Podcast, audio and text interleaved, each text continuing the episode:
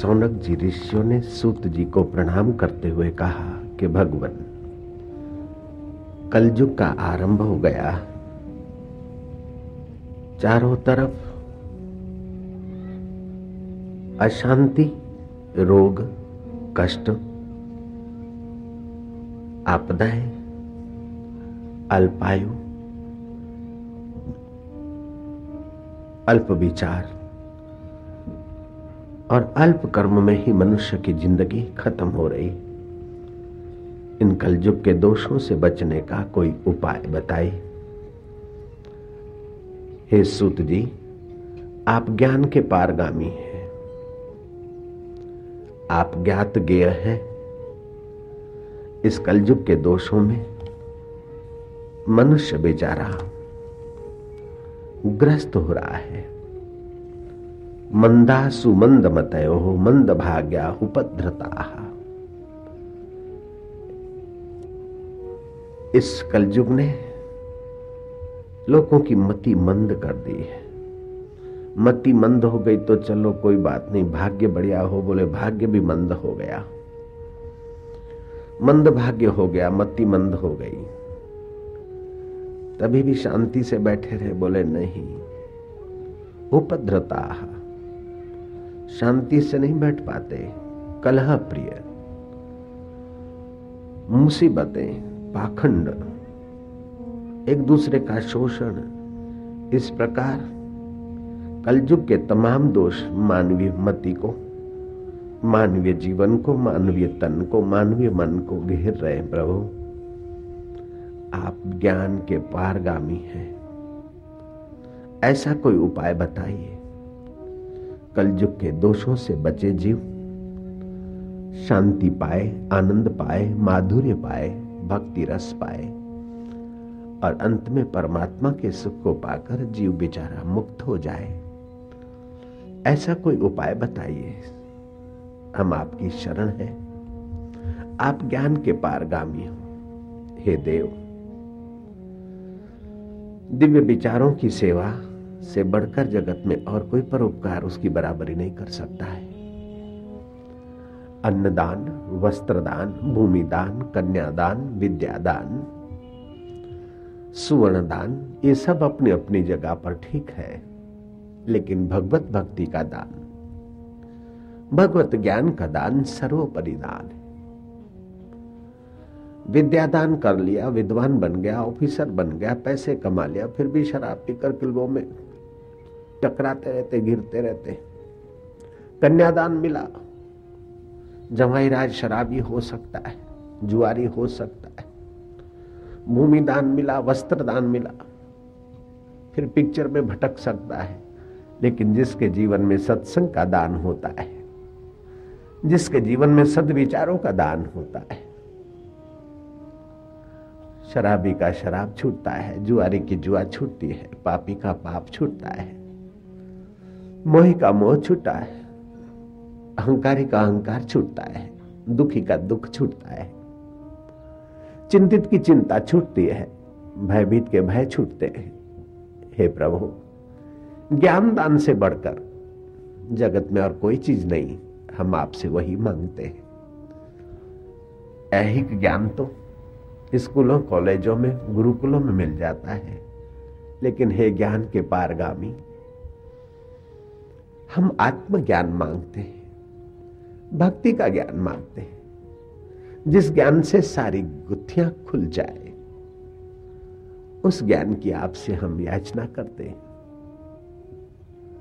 ऐसा कौन सा उपाय है जो कलयुग में रहते हुए, कलयुग के दोषों से बचे और कलयुग का पूरा फ़ायदा उठाए? जिस युग में रहते हो, उस युग की निंदा करके उससे विरोध लेकर आप आगे क्या बढ़ोगे? जिस युग में रहते हो, उसका फ़ायदा उठाकर, उसको धन्यवाद देते हुए, उसी का सहयोग लेते हुए, उससे पार हो सकते हो। कुछ लोग निंदा करते रहते कि क्या करे भाई, कलयुग है, ऐसा है ऐसा है ऐसा है। शास्त्र कहते हैं कि कलयुग की निंदा ना करो, अपितु कलयुग की जो योग्यता है उसका अवलोकन करो। कली सदृशो कोपी युगो नास्ती वरानने। कली सदृशो कोपी युगो नास्ती वरानने। कलयुग के बराबर और कोई युग नहीं। सदयुग में बारह साल, सत्य, व्रत, तप। द्वापर में वही बारह साल। देव उपासना, विग्रह उपासना। त्रेता में वही बारह साल यज्ञ याग करने से जो फल होता है। कल युग में वह केवल हरि कथा सुनने से, हरि कीर्तन करने से बारह घड़ियों में हो जाता है। इस युग की बराबरी कौन करेगा?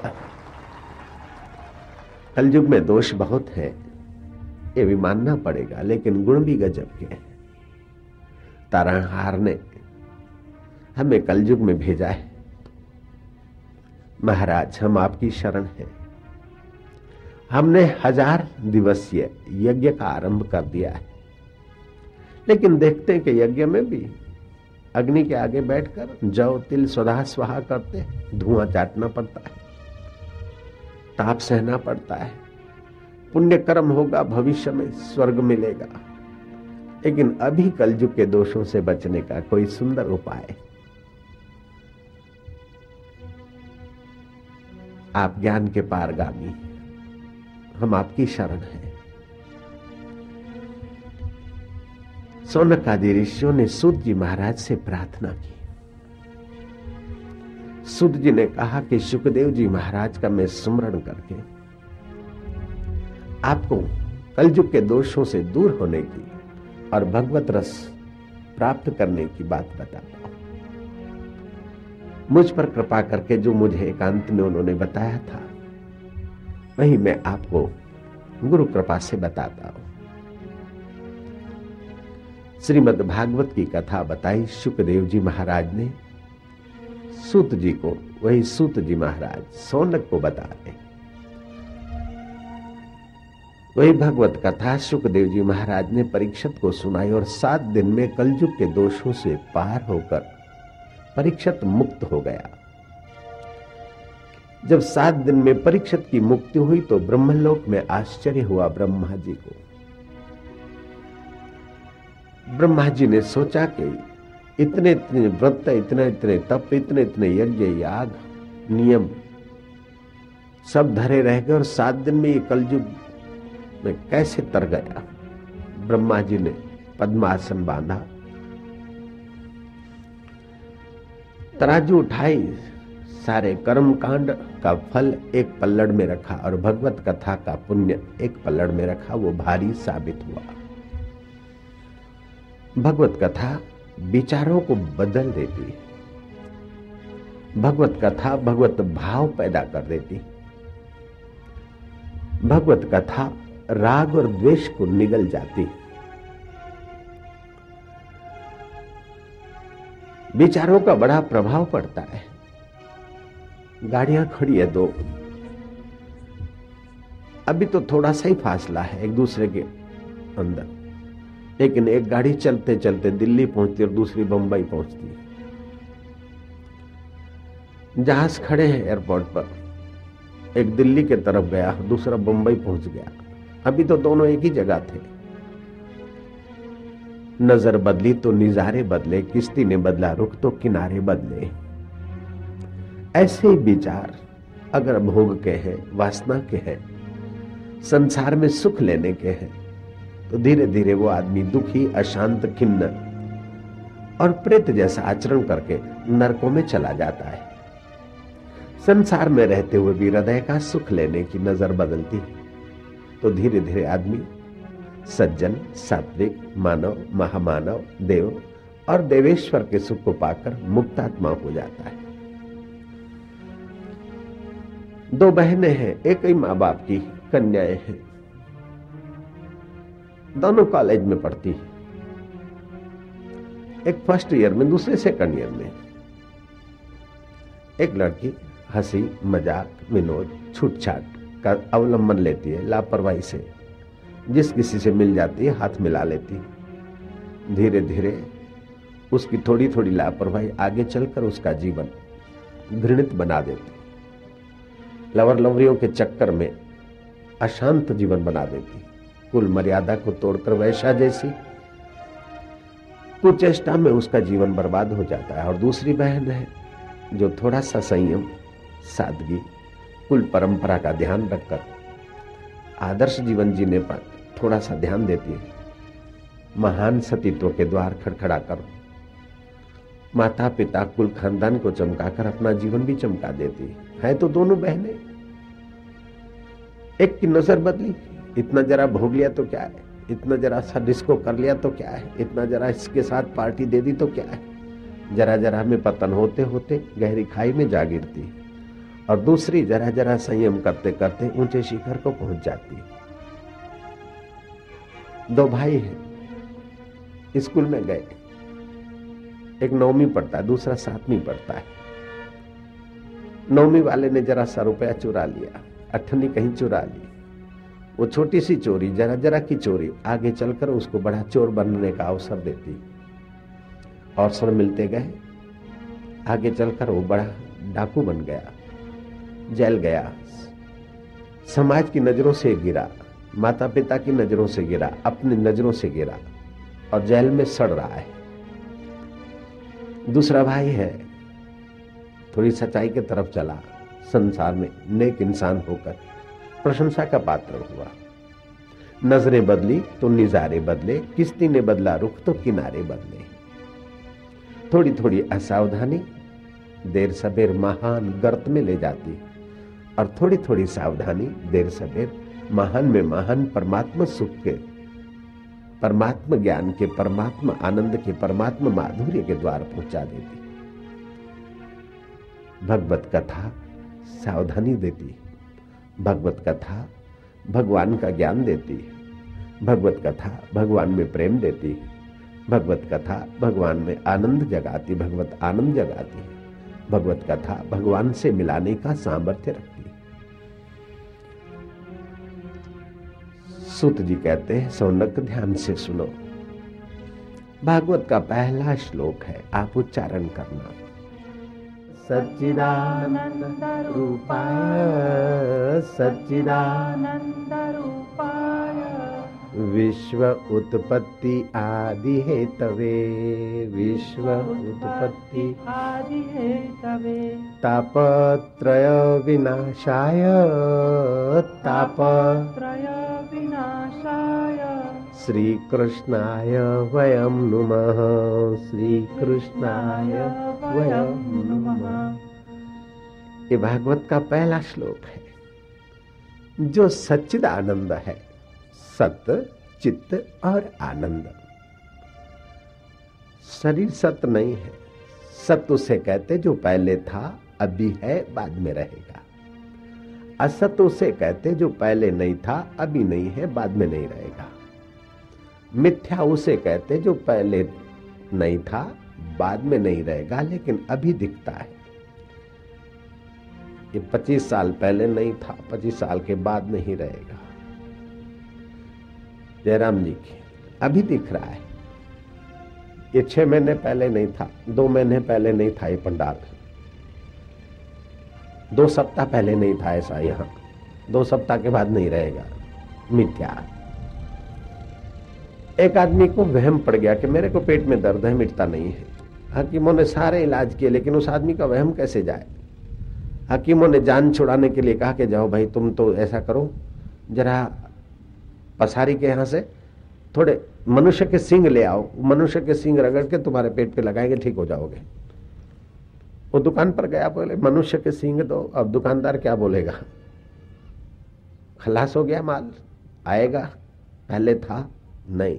पहले नहीं था, अभी नहीं है, बाद में नहीं है। बोले अच्छा मनुष्य के सिंह नहीं तो ससे के सिंह ले आओ। ससे के सिंह भी पहले नहीं थे, अभी नहीं है, बाद में नहीं। तो असत उसे कहते जो तीनों काल में न हो। सत्य उसे कहते जो तीनों काल में है।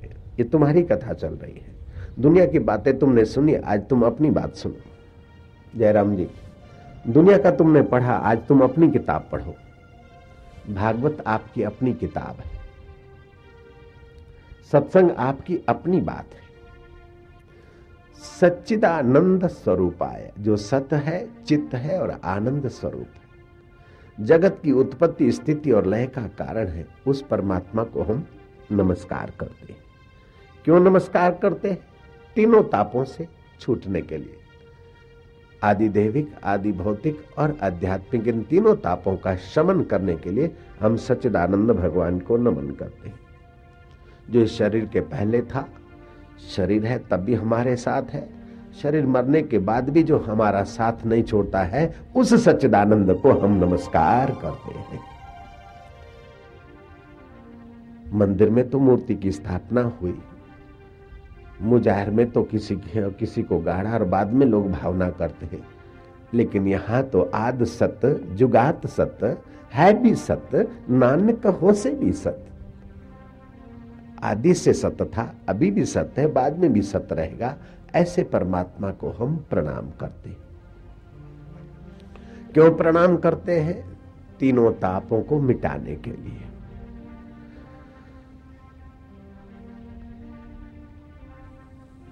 तीन ताप कौन से हैं? आदि देविक, आदि भौतिक और मानसिक।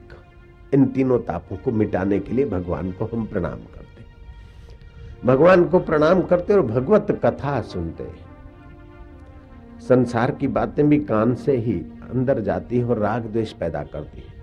ऐसे भगवान की बातें भी कान से भीतर जाती और राग द्वेष को हटाकर भगवत भाव जगाती जैसे बीज को धरती मिल जाए, पानी मिल जाए, थोड़ा खाद मिल जाए, बीज वृक्ष बन जाता है ऐसे इस जीवात्मा को सत्संग मिल जाए, थोड़ा साधन मिल जाए, जीवात्मा परमात्मा के सुख में पूर्ण हो जाता है और तीनों तापों से पार हो जाता है।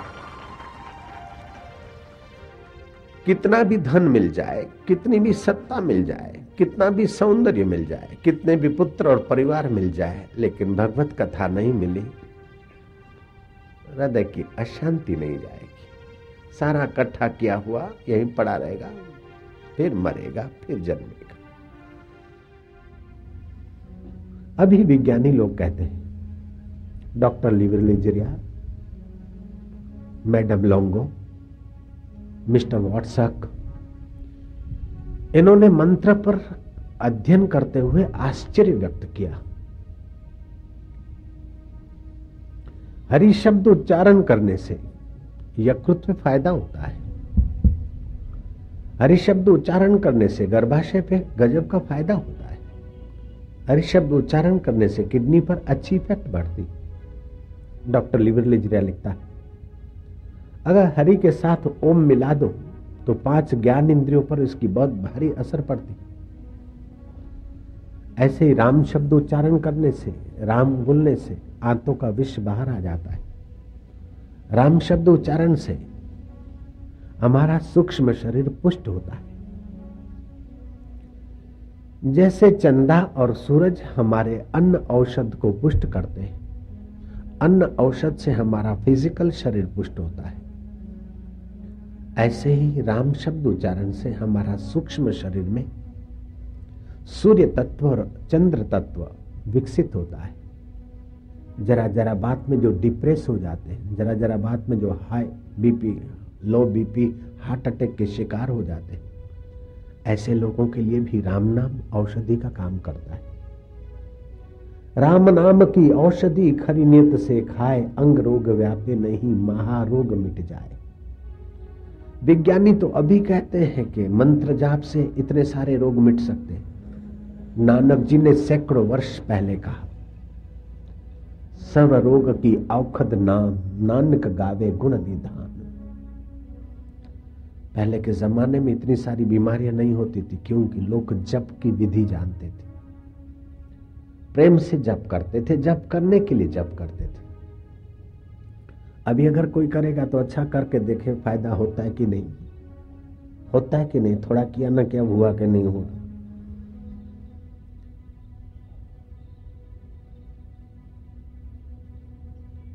किसी आम के बगीचे में बंदर घुसे जेठ साढ़ का महीना पक्के आम। बंदरों ने देखा, आम का चस्का लगा, खुश हुए, हिकू हिकू, एक साथ चिल्लाए। माली भागा भागा आया। माली माली के बच्चों ने पत्थर मारे। फिर भी बंदर तो बंदर थे, एक आध आम मुँह में लेकर। बाढ़ कूद गए, पीछे को नदी बह रही थी।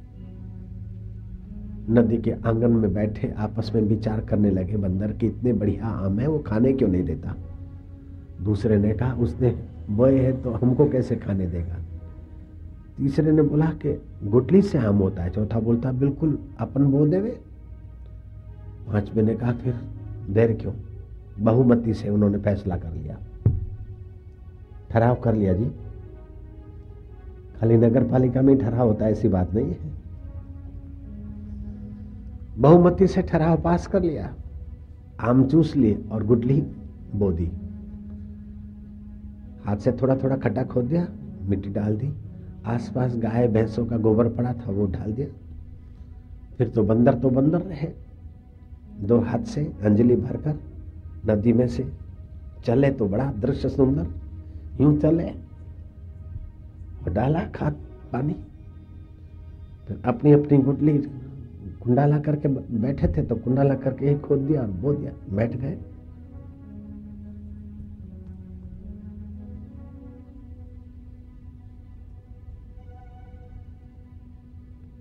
अभी हुआ नहीं हुआ।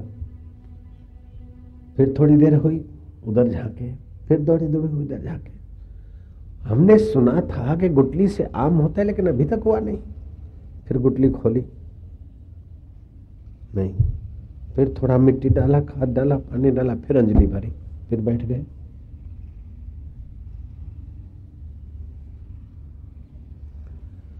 दस पाँच पच्चीस मिनट तो बीता, उसके लिए, उनके लिए तो मनोयुग बीत गया। सब बंदरों ने अपनी अपनी गुटली खोली, देखा कि आम का पेड़ तो हुआ नहीं। बहुमती से ठहरा हुआ था कि भाई, एक गुटली से आम होता है, लेकिन हम सबने प्रयोग करके देखा। पानी भी देकर देखा, खाद भी देकर देखा एक एक बार नहीं चार चार बार पानी दिया, खाद दिया। अभी तक आम नहीं हुआ। उन्होंने बहुमती से ठहराव पास किया कि गुटली से आम बाम कुछ नहीं होता है। जयराम जी की। अब आपको पता है कि होता है कि नहीं होता है? होता है, लेकिन उतना धैर्य चाहिए, उतना थोड़ा इंतज़ार चाहिए। ऐसे जीवात्मा में परमात्मा छुपा है। इस सकाल मरण धर्मा में अकाल अधर्मा परमात्मा बैठा है। लेकिन जिन्होंने धैर्य धारा, उन्होंने गुटली में से आम भी देखा और आम के फल भी पाए और कई आम के पौधे भी लगाने में वे सफल हो गए। छोटी छोटी चीज़ों के पीछे जीवन खत्म हो जाता है, इससे थोड़ा बड़े काम के लिए जीवन लगाना चाहिए। और बड़े में बड़ा काम है कि तुम्हारे जीव रूपी गुटली में से ईश्वर रूपी आम का वृक्ष प्रत यह सत्संग से संभव है। तुमने अपने जीवन में कभी न कभी कोई न कोई ऐसे कर्म किए होंगे जो सफल हुए होंगे। जब तुम्हारा कर्म सफल होता है तो अंतरात्मा संतुष्ट होता है। तुम्हारे कोई बढ़िया कर्म परमात्मा को पसंद पड़ते हैं, तब अंतर आत्मा का संतोष मिलता है। और अंतरात्मा संतुष्ट होता है, तब तुम्हारे दिल को वो पसंद करता है कि देर सबेर में इसमें प्रकट होऊँगा। पापी आदमी कथा में नहीं आ सकता, बैठ नहीं सकता। तुम्हारा कोई न कोई शुभ कर्म फला है और वो सत्कर्म, चाहे फिर गरीब के आँसू पहुँचे हो। माता पिता की सेवा करी हो, साधु संत का सत्संग सुना हो। कोई न कोई तुमने ऐसा काम किया है जो तुम्हारा काम फलित हुआ है। वो फलित कार्य ने तुम्हारे हृदय में सत्संग के लिए प्यास पैदा की और आज तुम सत्संग की जगह पर बैठे हो। देर सवेरो परमात्मा प्रकट होने वाला इस दिल में ईश्वर प्रकट होने वाला है, इसीलिए यह दिल सत्संग में आ पाया घोर पापी मनुष्य की पहचान की एक पाराशिशी है कि उसे ले जाओ ब्रह्म ज्ञान के सत्संग में। आएगा नहीं। आएगा तो बैठेगा नहीं और बैठा तो फिर समझो कि वो घोर पापी नहीं रह सकता है, उसका पाप अब ज़्यादा दिन टिक नहीं सकता। सत्संग में एक एक कदम चलकर आते हैं, यज्ञ करने का फल होता है। श्रद्धा भक्ति से बैठते भक्ति योग का फल होता है। और सत्संग सुनते तो ज्ञान योग तो स्वाभाविक मिलता है। कर्म योग भक्ति योग और ज्ञान योग तीन तीन योग एक साथ होता है सत्संग से। तुलसीदास ने कहा, जिन हरि कथा सुनी नहीं काना श्रवण रंध्र ऐ भवन समाना। जे नहीं करही राम गुण गाना, जीह सुदादुर जीह समाना। जिनके जीवन में हरि कथा नहीं है, जिनके कान में हरि कथा नहीं पड़ी, उनके कान है सांप के बिल जैसे। संसार का राग और द्वेष सुनेंगे, तेरी मेरी तू तड़ाके की भाषा सुनेंगे, और उसी विचारों में अपनी जीवन शक्ति खत्म कर देंगे। जिन्होंने अपने कानों से हरि कथा नहीं सुनी, उनके कान है सांप के बिल जैसे। जिन्होंने अपनी जीवाप से भगवान नाम गुणगान नहीं किया, उनकी जीव है मेढक के जीव जैसी। डॉक्टर लिवलिजरिया लिखता है कि हरिनाम उच्चारण से फ़िज़िकल शरीर पर इतने इतने फ़ायदा होता है। लेकिन नानक जी ने 500 वर्ष पहले कह दिया, फ़िज़िकल शरीर का फ़ायदा तो कहा नानक जी ने, लेकिन मन बुद्धि पर भी फ़ायदा होता है, ये भी कहा, भय नाशन दुर्मति हरण कली में हरि को नाम, निष्दिन नानक जो जपे, सफल हो गई सब काम। ऋषियों ने हज़ारों वर्ष पहले कहा, तत्कीर्तनाथ शांडिल्य भक्ति सूत्र ने, भगवान नाम कीर्तन से खाली तुम्हारे स्थूल शरीर पर अच्छी असर पड़ती ऐसी बात नहीं। तुम्हारे स्थूल शरीर के अंदर चार शरीर और भी है। ये जो दिखता है इसको स्थूल शरीर, अन्नमय कोश बोलते हैं। इसके अंदर दूसरा है प्राणमय कोश। प्राण निकल जाए, ये शरीर पड़ा रहता है, इसकी कोई कीमत नहीं। प्राणमय कोश के अंदर होता है मनोमय कोश। मन सो गया, प्राण चलते रहते हैं तो पता भी नहीं चलता कोई आया है गया। तो अन्नमय कोश के अंदर प्राणमय प्राणमय कोश के अंदर मनोमय। मनोमय कोश के अंदर, विज्ञानमय कोश। तुम्हारी बुद्धि निर्णय करती है, मन सोचता है, शरीर उधर चलता है प्राण की रिधम वहाँ काम करती विज्ञानमय कोश से गहरे में है, आनंदमय कोश। कभी कभी तुम्हें स्वाभाविक आनंद आता है। कभी कभी तुम बहुत कोशिश करते हो, फिर भी दुख नहीं मिटता और कभी कुछ नहीं करते और आनंद आता है। ये अनजाने में तुम्हारा चित्त आनंदमय कोश में। भगवान नाम तुम्हारे पाँचों कोश को शुद्ध कर लेता है। भगवान नाम तुम्हारे पाँचों कोशों को शुद्ध करके भगवत तत्व का आनंद प्रकट कर सकता है। यह खोज हज़ारों वर्ष पहले ऋषियों ने किया। रात को सोते समय जप करते करते सो जाओ। नींद जिसको ठीक से नहीं आती हो वो भी अगर 10 मिनट जप करने की विधि जानकर जप करे, बढ़िया नींद आएगी। सपने आते होंगे। अथवा तो और कोई तकलीफ़ होगी, वो चली जाएगी। लेकिन केवल नींद लाने के लिए या सपने की तकलीफ़ मिटाने के लिए भगवान का नाम नहीं है।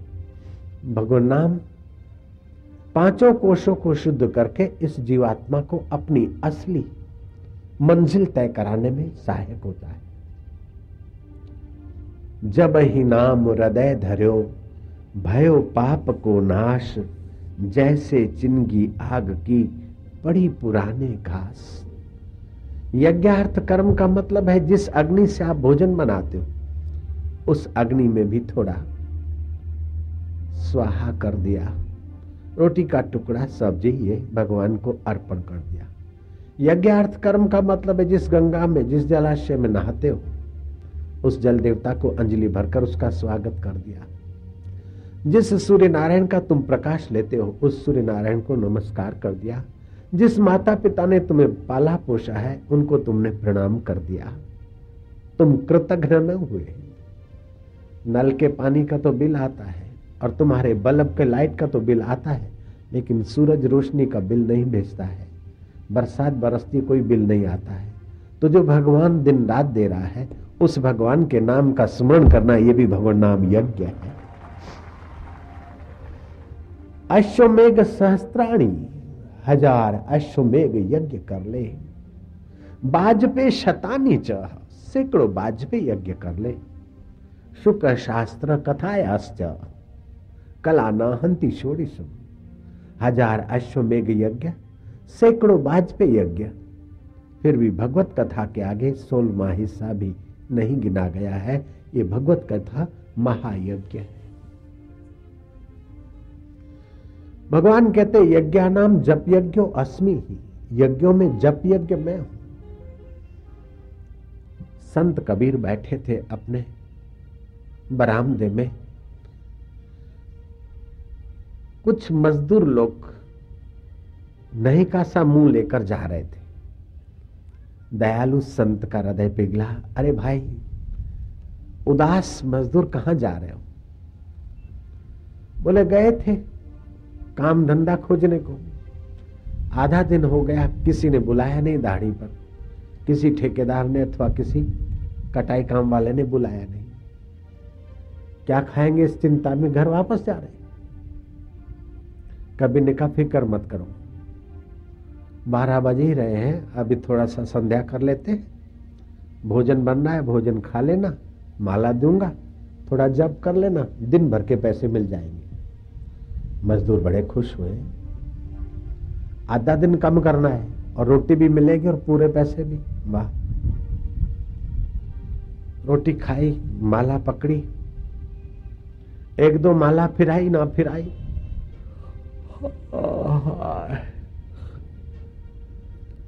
दिन अभी तक नहीं डूबता है। फिर एक आध माला घुमाए न घुमाए। आज कहीं वो सूरज हालो कोई नहीं गए सूरज हाल तो चाल तो कोई नहीं गए बड़ी मुश्किल से शाम हुई न हुई, कबीर को उन्होंने माला पकड़ाई, पैसे लिए। कबीर ने कहा, कल भी आ जाना। भले दोपहर को आओगे, भोजन भी मिलेगा, दिन भर के पैसे भी मिलेंगे। खाली भगवान नाम लेना है। बोला, महाराज, ये आशीर्वाद मत करो। पत्थर तोड़ेंगे, खेत में हसिया चलाएँगे, चुनाई काम तगारा उठाएँगे, लेकिन महाराज, जब करना, भजन करना जरा कठिन लगता है। जिनको दाढ़ी मिलने पर, भोजन मिलने पर भी नहीं कर रहे हैं, जब, और यहाँ न दाढ़ी मिलेगी, न भोजन मिलेगा, फिर भी हरि कथा में आने से जब स्वाभाविक होता है, ये कथा का कितना महत्व है। कलयुग केवल हरि गुण गाहा गावत नर पावई भव था कलयुग में भगवान गुण गान गाने का बड़ा महत्व है तो वे लोग धन भागी है, शास्त्र कहते हैं। ते सौभाग्या मनुष्यु कृतार्था नृप निश्चया। सुमरंती स्मारियंती हरे नामे व कलियुगे। वे धन भागी है, कृतार्थ है। जो हरिनाम स्मरण करते हैं और दूसरों को स्मरण कराने का प्रयत्न करते हनुमान प्रसाद पोदार गीता प्रेस, गोरखपुर पर। उन्होंने महात्मा गांधी को लंबा चौड़ा खत लिखा कि महात्मा गांधी आपकी मृत्यु बहुत निकट है, ऐसा मुझे स्वप्न आया है। अतः मृत्यु निकट है, आप भगवान भजन में, भगवान नाम राम नाम में अधिक से अधिक लग जाइए। गांधी जी ने उत्तर दिया कि भगवान नाम में अधिक से अधिक लग जाऊँ, ये बात आपकी मुझे बहुत अच्छी लगी। लेकिन मौत निकट है, उस डर से क्यों लगू? डर कर नहीं, भगवान तो ऐसे बिना डरे भी भगवान का तो भजन करना ही चाहिए। मौत आए इसलिए भजन करे, ऐसा क्यों? भगवान के भजन में अपना रस है, और मनुष्य जन्म मिला है भगवान का भजन करने के लिए। पेट भरने के लिए मनुष्य जन्म की अक्ल इतनी नहीं चाहिए। पेट तो अनपढ़ लोग भी रहे, भर रहे हैं, पशु भी भर रहे हैं। हृदय भरने के लिए भगवान का भजन करना चाहिए। और भगवान का जो जो भजन करता है, त्यो त्यो रस बढ़ता है। जो जो रस बढ़ता है, त्यो त्यो भगवान अपने लगते हैं। नाम नशे में नान का बुडो रहे दिन रात।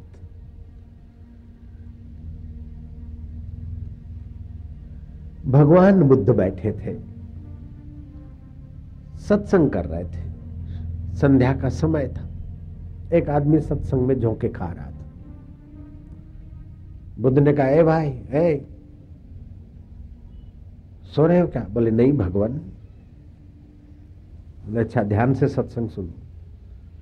थोड़ी देर हुई, ना हुई, फिर कथा चली। इतने में वो आदमी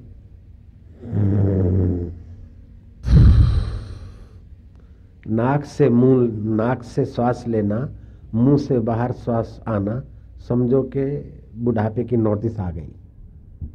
जयराम जी की नाक से सांस ली, मुँह से निकाली, समझो बुढ़ापे के लक्षण आए।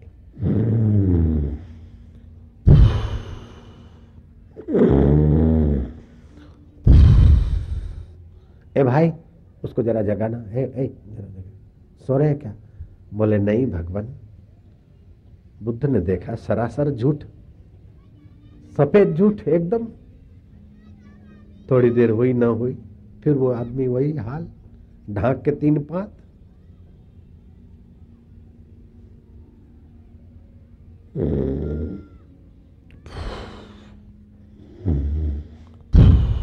ए भाई, उसको जरा जगाना। ए भाई, ओ भाई, सो रहा है क्या? बोले, नहीं भगवान नहीं भगवान, नहीं सो रहा हूँ भगवान। बुद्ध ने कहा अच्छा ध्यान से सत्संग सुनो। फिर थोड़ी देर सत्संग चलाना चला। इतने में।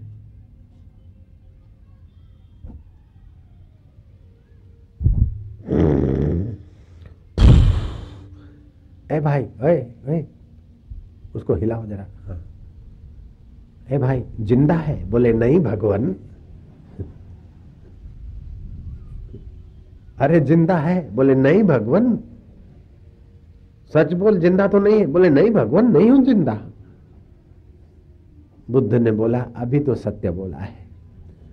जिसके जीवन में सत्संग के लिए आदर नहीं है, जो सत्संग नहीं सुन सकता है, वो ज़िंदा कैसे? वो तो सचमुच में मर रहा है श्वास श्वासोश्वास खत्म कर रहा है। जिसके जीवन में सत्संग में प्रीति नहीं है और सत्संग सुनने के अवसर को भी गंवा रहा है तो वो ज़िंदा कैसे? वो तो मरा हुआ है।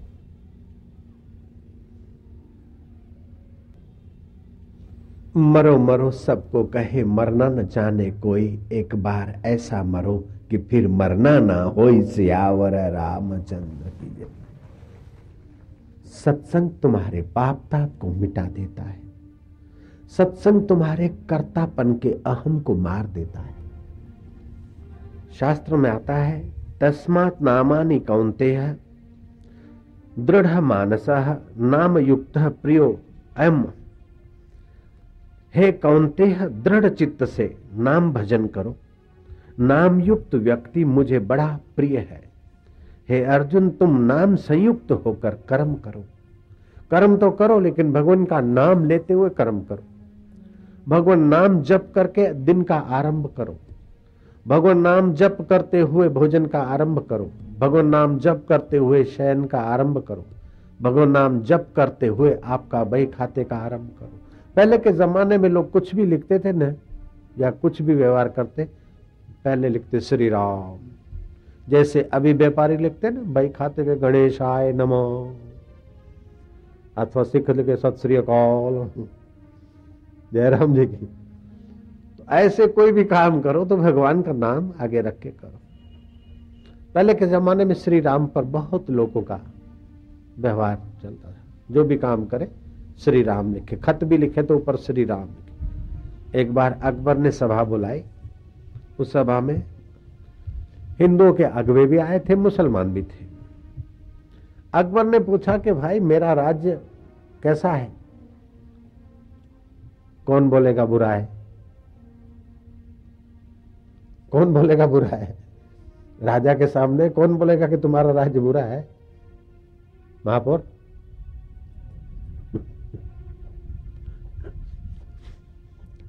बोले, जहाँ पना अच्छा राज है। बोले, मेरे राज्य में मुसलमान खुश होने? बोले, जहाँ पना खूब खुश है। हिंदू अगुओं से पूछा, कैसे? तुम भी खुश होने? मेरे राज्य से तुम परेशान तो नहीं हो? बोले, नहीं नहीं, जहाँ पर ना हम परेशान कैसे होंगे? आप, आपको लंबी आयुष्य दे भगवान। आप दीर्घजीवी रहे। आपके राज्य में हम परेशान क्यों रहेंगे? बोले तो मेरा रा, राज्य अच्छा है हिंदू भी सुखी है मुसलमान भी सुखी है। बोले हाँ पर जहाँ पर ना? तो बोले मेरा राज्य राम राज्य जैसा ही हुआ। चाटुकारों ने कहा हाँ जी जहाँ पर ना? अकबर बोला जब मेरा राज्य राम राज्य जैसा है तो आप खतों पर लिखते श्री राम आज से श्री राम लिखना बंद कर दीजिए। जब भी लिखे तो श्री अकबर लिख दिया करिए। जयराम जी की। जो भी कुछ लिखे हैं, भाई, खातों में इधर उधर, या खत एक दूसरे को जैसे किसी से मिले तो श्री राम करके मिलते अब श्री अकबर करके मिलिए। ये शाही फरमान है। अब वहाँ तो राजा के सामने तो चुप्पी, लेकिन करे तो क्या करे? श्री राम की जगह पर अब श्री अकबर लिखे। हिंदू बड़े परेशान हुए कि अब हम तो फंस गए। गए बीरबल के पास। बीरबल ने कहा, फ़िक्र न करो। मैं अभी अभी ठीक कर देता हूँ। चलो मेरे साथ। बीरबल ने कहा, जहाँ पना ये हिंदू, सारे के सारे हिंदू, अपना कोई भी काम करते तो श्री राम लिखते। आपने फरमान जारी किया है कि अब श्री राम की जगह पे श्री अकबर लिखा जाए। ये श्री अकबर लिखने को भी राज़ी है, तैयार है, लेकिन एक शर्त है। ले बताओ बोले श्री राम लिखकर पत्थर समुद्र में फेंकने से पत्थर तर गया था। पुलिया बन गई थी। ऐसे श्री अकबर लिखवाकर आप पत्थर फेंकवा दो। और श्री अकबर के नाम से अगर पत्थर तर गए तो फिर श्री अकबर लिखना चालू कर देंगे हम लोग। जय राम जी की।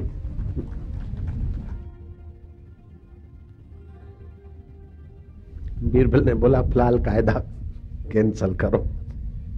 फ़िलहाल कानून बंद रखते। ऐसे बीरबल ने एक बार अकबर को कहा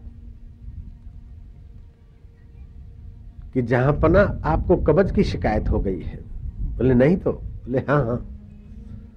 बात ऐसी थी कि राणा प्रताप इतने देशभक्त और इतने निष्ठावान के अकबर के आगे सिर नहीं झुका सकते थे।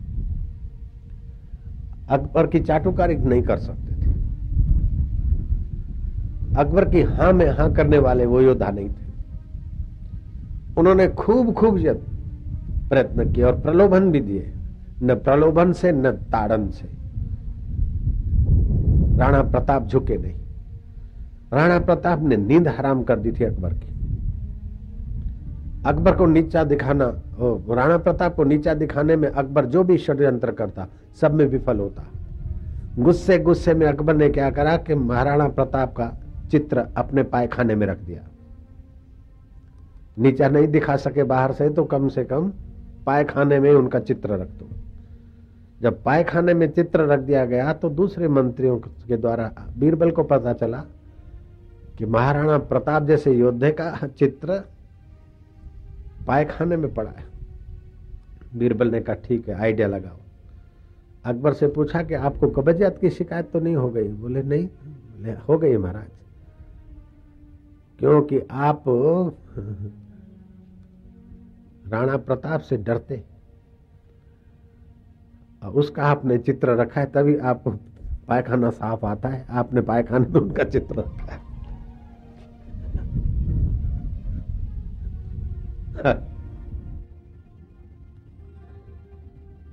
अकबर ने निकाल दिया। जैसे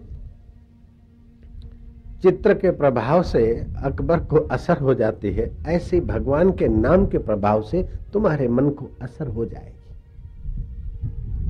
जो पाप में, ताप में ईर्षा में, द्वेष में, मेरे में, तेरे में तुम्हारा मन तुम्हें घसीट ले जा रहा है, भगवान का नाम साथ में जोड़ दो। तुम्हारे मन में दिव्य गुण आने लगेंगे।